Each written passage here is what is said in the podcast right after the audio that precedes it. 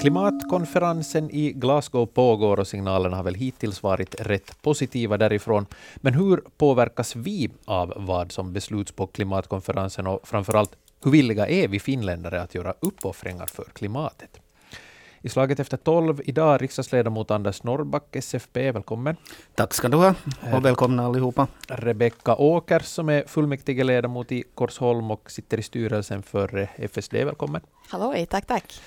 Och eh, Marianne Sundholm som är klimatreporter på Svenska Yle. Hej! Hej på dig! Mitt namn är Filip Sten, välkomna med. Till att börja med, eh, Marianne, eh, den här klimatkonferensen i Glasgow, så generellt, vilka är förväntningarna på den?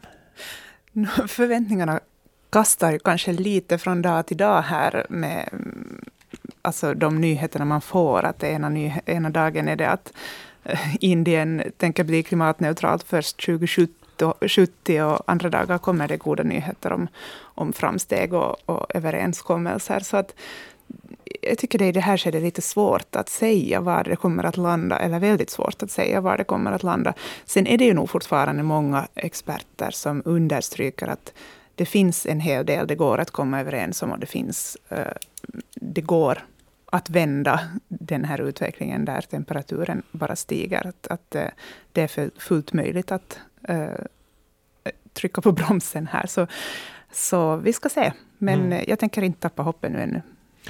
Anders Norrback, som, som riksdagsledamot, vad har du för förväntningar på det här klimatmötet? Uh, egentligen klimatmötet är ju en, en, en milstolpe i, i, i det internationella samarbetet som behövs.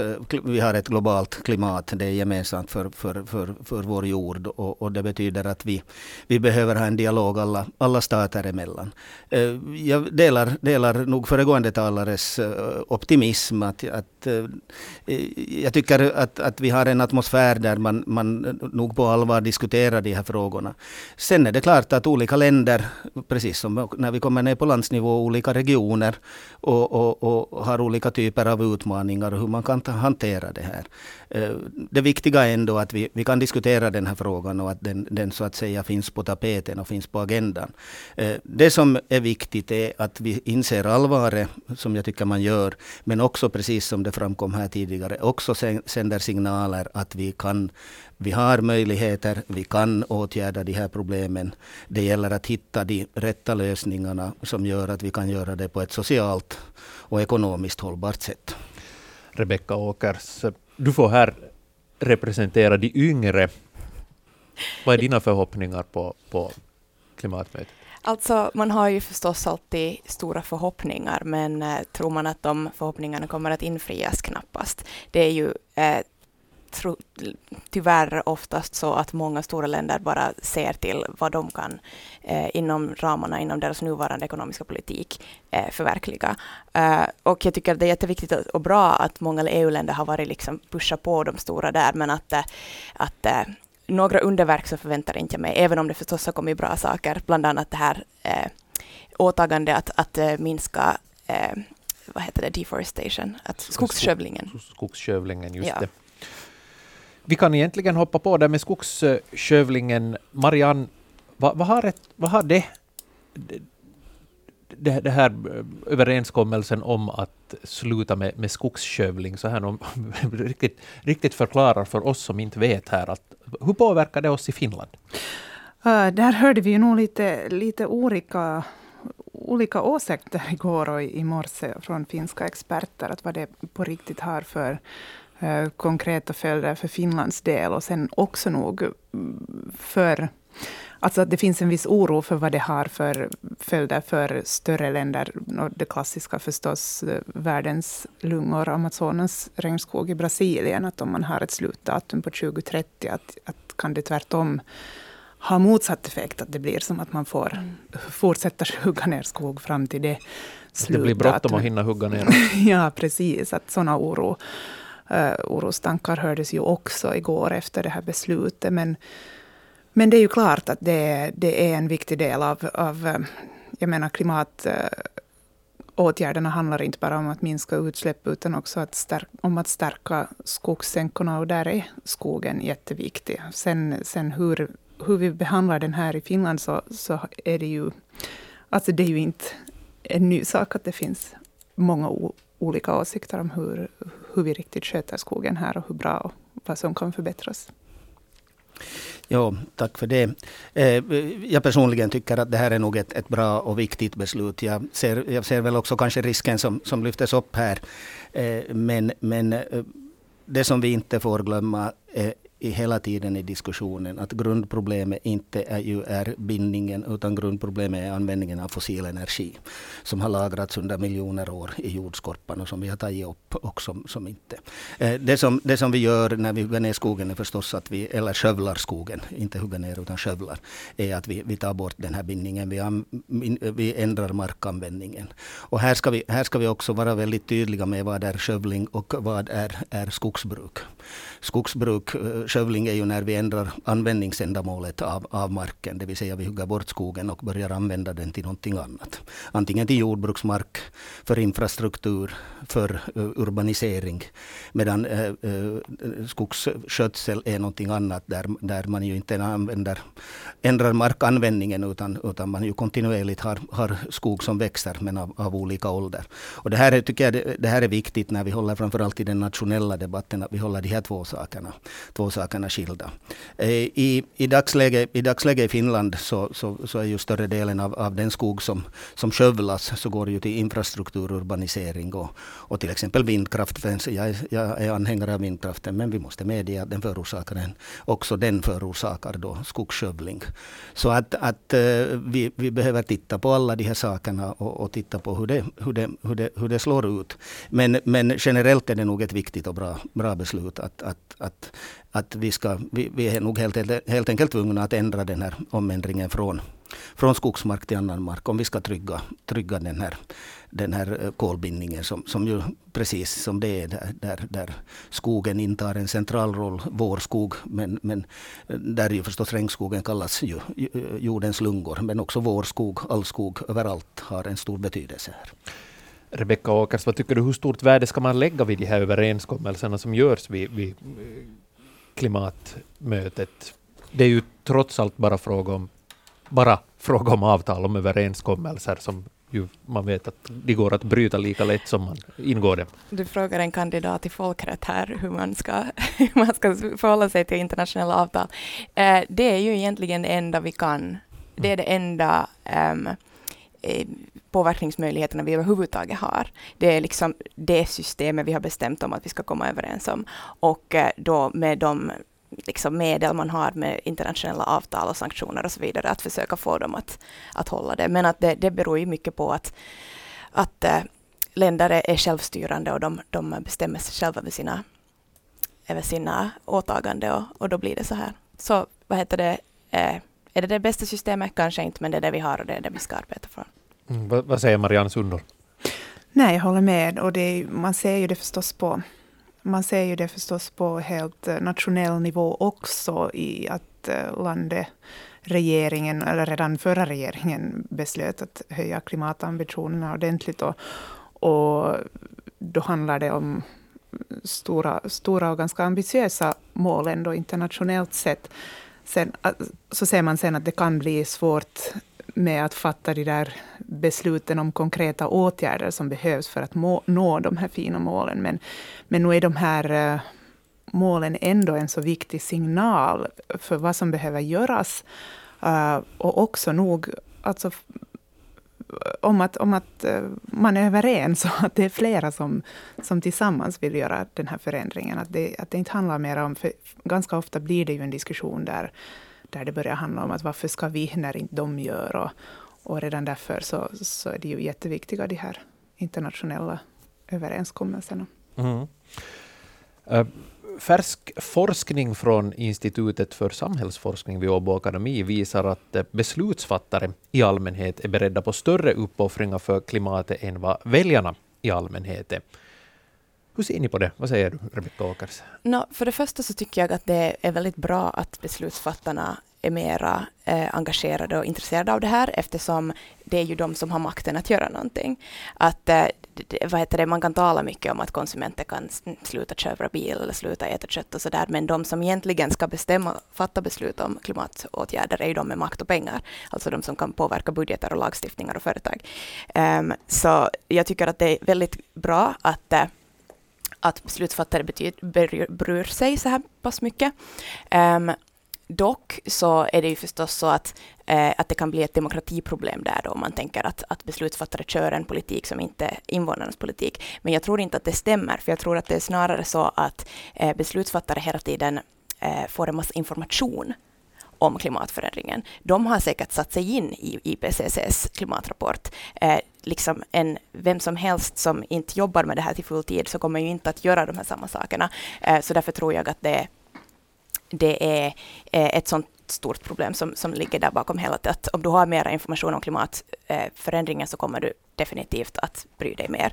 Men dock, den här forskningen återigen som jag faktiskt gick och läst, så visar ändå att invånare eh, bryr sig väldigt mycket om klimatförändringen. Det var på en skala mellan 1 och 4 och eh, invånare sa ändå eh, 2,9 som är ju nästan 3 som är nästan 4. Så eh, skillnaden var inte så stor. Dock var ett stort problem i den här forskningen att de med högst inkomst, så de brydde sig väldigt lite. så vad heter det, jag skulle inte säga att, att Eh, att den här forskningen berättar allt, eh, plus att frågan där som man har ställt till eh, de här intervjuobjekten så var hur pass mycket är du villig att reducera din personliga levnadsstandard för klimatåtgärder? Och det tror jag att det är en så pass känslomässig fråga så det säger egentligen inte så mycket om hur politiken kan genomföras. Mm. Anders Norrback. Ja, jag håller ganska långt med, med Rebecka här. Samma, samma, samma grundanalys. Eh, I i vårt, vårt eh, demokratiska system så, så är ju tanken att, att riksdagen ska återspegla befolkningen i, i miniatyr. Eh, och det, det, det, är ju den grundläggande tanken. Men samtidigt så, så är, är, vi ju nog, vi som sitter i riksdagen och i regeringsställning, också eh, då en typ av ledare och också ska försöka, försöka föra fram det vi ser med den information vi har och, och, och kommunicera till medborgarna att att här ser vi att, att det finns behov av att vi går, går en väg. Det som, det som, det som är risken, och, och, och där är jag inte expert att bedöma, det som, det, som är fa, det som kan vara farligt är om den här skillnaden blir för stor. Eh, det vill säga att, att eh, den, den politiska, de politiska makthavarna kommer för långt från det som, som, som, som medborgarna speglar och vill. Då blir det lätt en, en väldigt kraftig motreaktion som, som, som gör att det kan, kan svänga hela ärendet på, på kant. Och, och, och därför har jag i olika debatter och olika sagt att, att, att den här, den, när vi gör den här omställningen så kan vi inte gå, för det första kan vi inte eh, syssla med symbolpolitik överhuvudtaget. Korta, korta snabba politiska segrar genom att, att, som ger klatschiga rubriker. Därför att det, det, det, det stärker en, en motsättning i samhället. Kan du ge exempel på no, jag, no, jag kan ge ett, ett konkret exempel från, från de senaste budgetförhandlingarna. Där det kom förslag att man ska höja bränsle för, för jordbrukarnas maskiner. Som ju, som är man insatt i frågan så vet man att jordbrukarna kör inte mindre traktor för det. Bränsle är så dyrt och ekonomin så dålig inom jordbruket än idag att man kör nog inte någon extra traktor. Att, att den här typen gör att man, man, man så att säga tappar, utan vi måste försöka se helheten. Och det andra vi måste se till är att, att, att när vi gör de här omställningarna, alltid när vi har en förändring i ett företag eller i samhället, så har vi vinnare och vi har förlorare. Det kan vi inte förneka. Vi har de som drar en, stor, en större nytta av det här och de som, som helt enkelt tappar. Och ska vi få en, en, en förändring som är bestående och som är hållbar, så måste vi se till att de som, som så att säga på något sätt hamnar i skymundan, som, som på något sätt tappar i, i den här förändringen, att de ses och att de också får, får den uppmärksamhet, och inte bara uppmärksamhet, utan eventuell kompensation som behövs. Eh, här ser jag den stora faran i, i, den, här, i den här förändringen vi är inne i. Eh, sen är jag, är jag, ju, är jag ju nog mycket optimistisk när det gäller de tekniska lösningarna och, och, och olika möjligheter att, att göra, göra saker. Där, där, där, där tror jag, och jag tror ju starkt på vetenskapen och, och människans, människans uppfinningsrikedom, att där kommer hela tiden nya lösningar. Men eh, eh, det, det, största, det största utmaningen när det gäller att, att nå, nå Eh, klimatutmaningens mål är nog att, att vi kan göra det så att vi hålls eh, socialt någorlunda, någorlunda hela. Och, och, och, här, här, här hoppas jag att vi, vi, vi när vi diskuter, i den här diskussionen skulle komma, komma lite närmare det här. Och då måste vi komma in på, på, på det som jag väldigt mycket har saknat. Och kanske också vi politiker borde lite mer våga ta det i, i vår mun. Eh, vad kostar det här och vem är det som är betalaren? För att det, det, det är nog det som, som människor reagerar på och olika åtgärder. Olika åtgärder kostar. Jag, är ju, jag hör ju till dem som tror att den nya teknologin i, i framtiden kommer att vara också ekonomiskt mer effektiv. Men i förändringsskedet så har så vi... ska vänta på ny teknologi här? Nej, vi ska inte vänta. Nej, den kommer. Vi behöver inte vänta. Den är på gång hela tiden. Vi ska skapa den. Vi ska skapa den och den skapas alla dagar. Men, men vi, måste, vi, vi måste se till också vem som för, betalar förändringskostnaden. Mm. Att vi, kan, vi kan inte lägga det på en, en, en typ av, av, av en, en, en yrkeskår eller eller, eller ett område. Eller, eller en, en, en, utan, utan vi måste se till att, att, att det här sker, sker balanserat. Här finns ju politiska poäng att, att, att plocka i den här frågan och det, och det ser vi ju med, med till exempel med Sannfinländarna som ju, som ju har profilerat sig som, vad ska man nu kalla dem, klimatskeptiker. Där, där, där knyter jag in med samma. Eh, det, finns, det, finns, det finns nog sådana som... Det, det, finns de som inte, inte tror att vi har en klimatförändring. Som, som, som av, av någon anledning har den inställningen. Och de har min fulla respekt som individer. Jag delar inte deras åsikt. Eh, men nog upplever jag att vi har en, ändå väldigt stor enighet om att vi har ett utmanande problem. Mm. I, i alla, i, inom, alla, inom de flesta schatteringar. Och, och, men men, men uh, man, man, där, där synen skiljer är att vad ska man göra nationellt och vad ska man göra internationellt. Och, och, och, jag tror ju att klimatutmaningen är sån att vi måste jobba, vi måste jobba internationellt. Men det behövs föregångare och där ska, där ska Finland, e, Finland, Norden och EU vara föregångarna. Nu ska vi släppa in Marianne Sundholm i, i diskussionen. Nej, jag håller med om mycket som har sagts. Alltså dels det här att det nog handlar om, säkert handlar om kunskap. Ju mer man, man sätter sig in i frågorna, desto alltså, större blir säkert också in, intresse och, och, också kanske oron.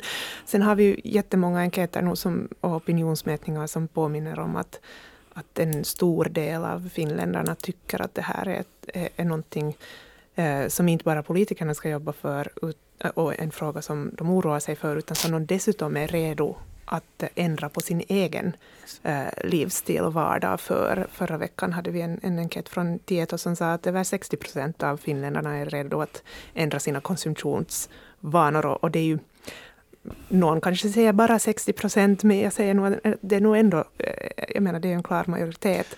Och, och, och i en YLE-enkät i fjol var det bara 8 procent som sa att de absolut, att det är helt onödigt att ändra på sina egna levnadsvanor. Uh, sen har vi uh, näringslivets delegation Eva som i augusti sa att, uh, gjorde en enkät om uh, alltså parti, alltså väljar, väljarnas klimatåsikter och där ser man ju, det som bekymrar mig är nog att, att man ser en, en skillnad enligt vilka partier folk röstar på, att när de jämförde hur eh, oroliga finländare är för klimatförändringen, eh, så hade oron sjunkit extremt mycket bland eh, Sannfinländarnas anhängare från, eh, alltså på 15 år. Den hade sjunkit också i många andra partier, Centern, Samlingspartiet och SFP, men, men där var det ändå eh, över 70 procent som fortfarande är oroliga.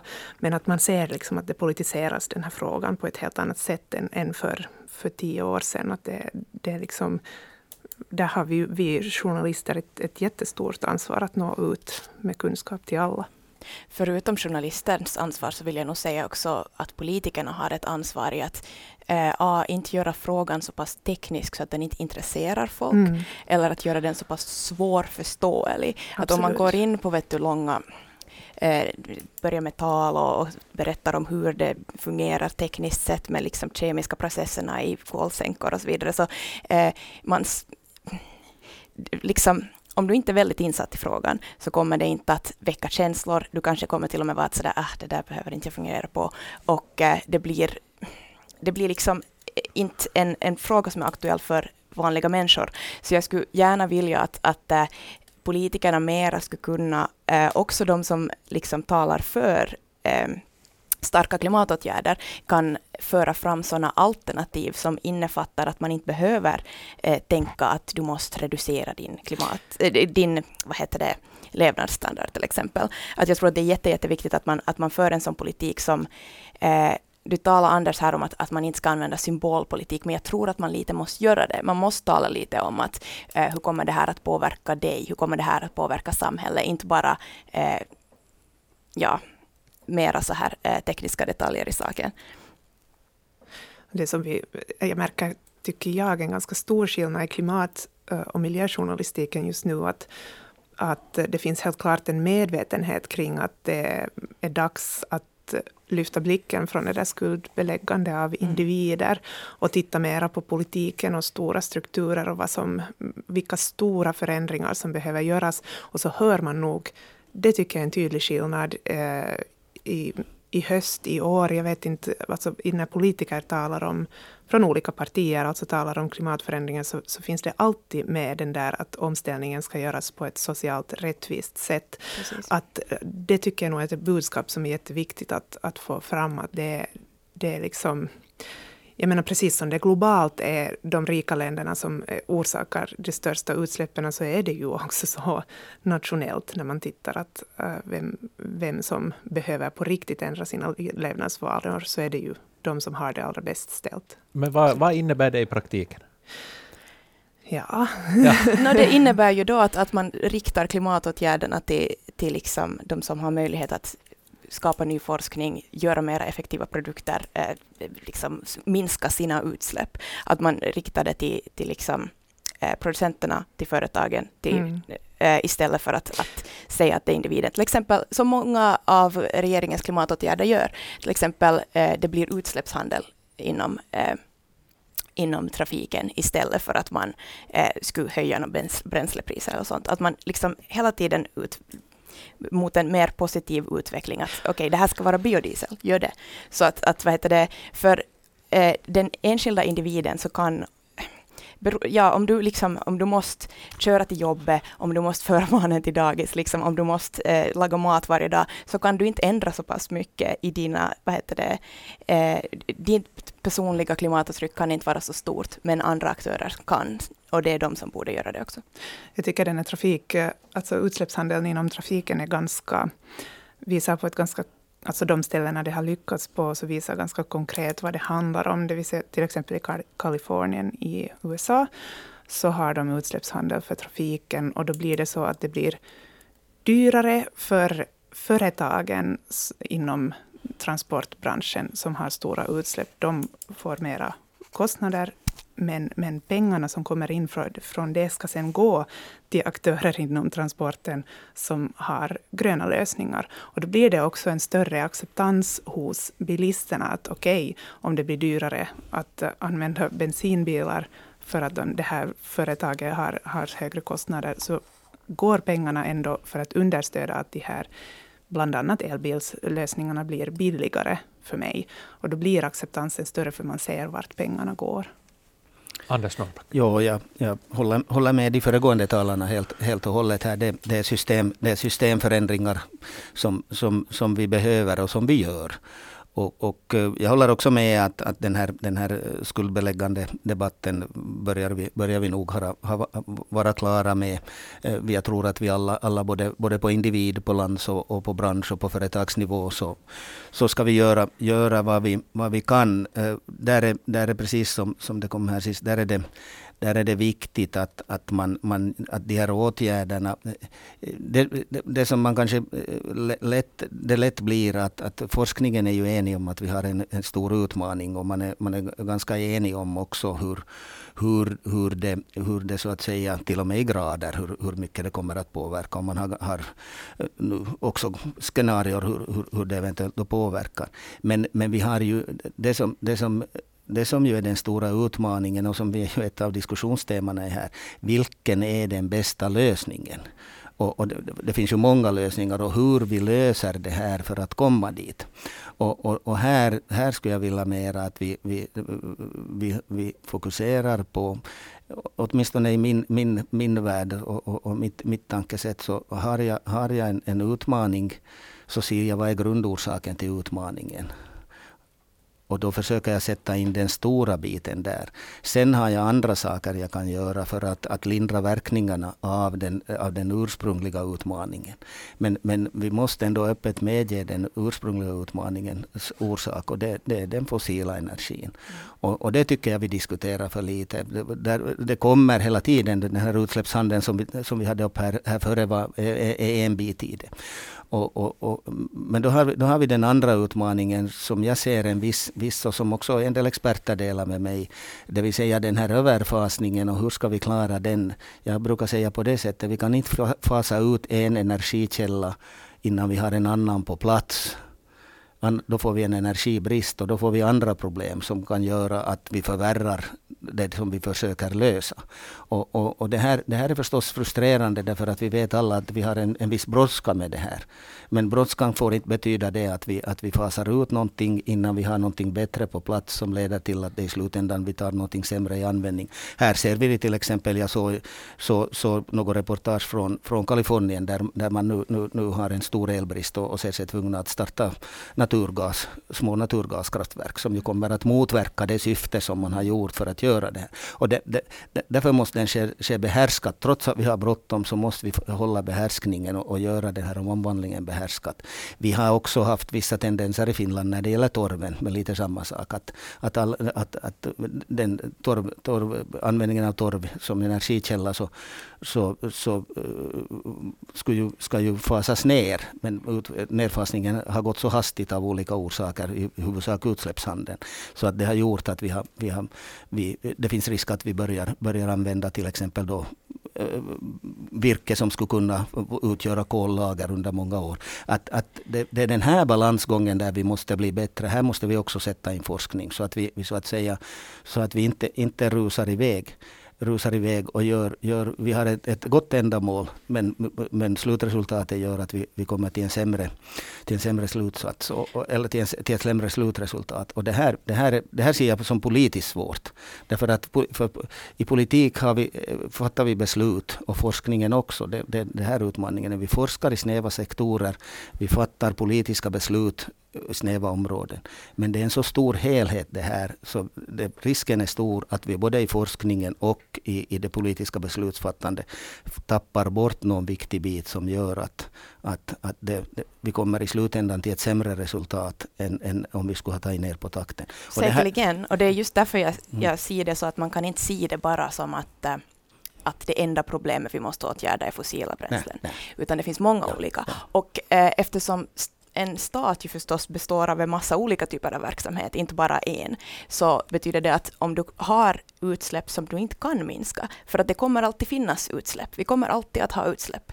Eh, det kommer att komma från jordbruket, det kommer att komma från transporten, det kommer att komma från uppvärmning, markanvändning, el, allting. Men då måste vi bara se till att det finns andra områden inom, inom eh, politiken där vi istället kan liksom ta itu med det här. Eh, det finns ju jättemånga olika lösningar hur man kan, alltså just som Eh, fossila bränslen kan minskas med olika typer av biodiesel och så vidare. Eh, det finns jättemycket inom eh, markanvändning. Här tycker jag Yle har varit jättebra på att, att lyfta fram de här olika, olika delarna som kan göras. Eh, till exempel hur eh, och också jordbrukarnas och, och skogsbrukarnas eh, sådana, här förbund har ju kommit fram med olika lösningar hur markanvändning kan fungera ännu bättre som en kolsänka. Till exempel genom att konvertera redan använd mark till skog tillbaks. Sådana saker. Och att, att göra det till kärr och så vidare. Att jag tycker att det finns, eh, om man ser för snävt på det heller, och, eh, så missar man den här hela bilden. Samma som du sa, vem betalar, eh, vem ska betala för det här? Det är vi allihopa. Det är så det funkar. Mm. Eh, det är inte en person som alla pengar går till en annan, utan att allihopa betalar liksom eh, hela världen i och för sig. Och det går kanske till riktade åtgärder, men den som eh, drar nytta av att eh, vi eh, motverkar en klimatförändring och en klimatkris, en flyktingkatastrof och tork, torka och översvämningar och så vidare. Det är ju mänskligheten som helhet. Kort replik, Anders. All, all, alldeles kort replik.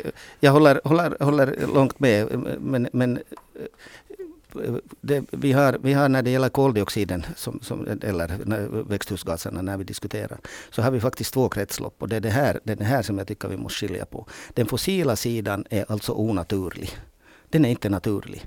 Men när det växer gräs på en åker så binder gräset koldioxid. Och så äter en ko eller en får eller en häst upp det här gräset. Så kommer det utsläpp. Men då växer det gräs på nytt på sommaren som binder koldioxid. Det är ett slutet kretslopp över tid. Och det här kretsloppet kan vi en, använda och skall använda för att uh, minimera och, och, och, hjälpa till, alltså hjälpa till att, att reda upp det som den, det fossila kretsloppet, som inte är ett kretslopp som stannar uppe i luften, har förorsakat. Och det här, det här, det här jag, jag har en lite annan syn än, många, än dig också Rebecka. Jag ser det på det sättet att vi, vi måste se det som två helheter. Där den ena är problemet och den andra är möjligheten. Möjligheten är det naturliga kretsloppet med fotosyntesen, där, där det alltså växer gräs som binder och så vidare. Det onaturliga är när vi har börjat ta upp sånt som har lagrats under jordskorpan under miljoner år och som inte lagras mera. Och, och, och, och, och då, då, då, måste lösningsmodellerna vara olika. Och jag, jag håller fullständigt med om att vi, vi kommer inte att kunna komma bort från de fossila bränslena i en sån takt, eller fossila energin i en sån takt, att vi inte behöver hjälp av den andra sektorn. Men vi kan inte göra möjligheternas sektor till problemet. Vi måste ha möjligheternas sektor till möjligheten och problemsektorn som problemsektorn. Då blir åtgärderna också bättre. Och, och, och här, här har jorden nog väldigt stor, stor förmåga. Alltså vi kan, vi kan via odlingsmetoder, till exempel om vi går in på jordbruket, binda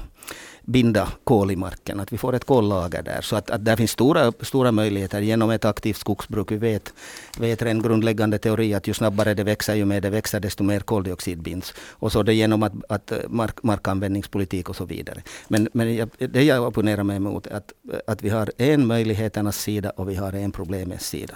Och de, ska behandlas på, de kan inte behandlas likvärdigt. Det var en mycket lång, kort replik. Tack för det. Marianne Sundholm. Nej, jag vill bara påminna kanske om att inom energisektorn, alltså värme och elproduktionen, så har ju utsläppen minskat i ganska, ganska mycket bättre takt än inom andra sektorer de senaste tio åren. Så att eh, där är det på väg åt rätt håll, medan vi har eh, vi har fortfarande stora utmaningar inrikespolitiskt med både jordbruket och trafiken. Och, och särskilt med jordbruket är det ju intressant att, att eh, jordbruksproducenterna MTK och SLC har själva förslag på, på klart kraftigare åtgärder, men att det här, det här um, politiska modet att ta tag i den här frågan fortfarande nog lite lyser med sin frånvaro. Så där, mm. ja, det här kommer förstås att bli en stor diskussion ännu den här vintern och våren. Här till sist, eh, hittills har det ju som brukar sägas att tiden rinner ut och att det nu är absolut sista chansen att bromsa klimatförändringen.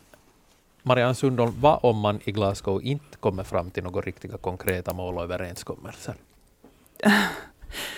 Nej, alltså... Ser du den det, det risken, den nummer, nej, det, så, så långt tänker jag inte gå att jag säger att det inte, inte tänker komma fler goda beslut därifrån. Men nu för tiden, jag menar, det är inte bara 97 procent av forskarvärlden, utan faktiskt 99 procent av, av klimatforskarna som ser ett klart utsläpp, äh, samband mellan utsläpp och klimatuppvärmningen och att det är människor som har orsakat det. Och, och därför är det ju också eh, säger de ju också att det faktiskt går att göra någonting åt saken. Så att jag menar, äh, bland forskarna och experterna så är ju nog fortfarande budskapet att visst går det att stoppa den här eh, utvecklingen. Och det tycker jag nog också att det är budskapet från Glasgow just nu i alla fall. Tack eh, Marianne Sundholm som är klimatreporter vid Svenska Yle. Ni har lyssnat på uh, Slaget efter tolv med förutom Marianne Sundholm riksdagsledamot Anders Norrback, SDP och eh, uh, Rebecka Åkers som är fullmäktigeledamot i Korsholm och sitter i styrelsen för uh, finlandssvenska socialdemokrater. Mitt namn är Filip Sten. Slaget efter tolv är tillbaka imorgon.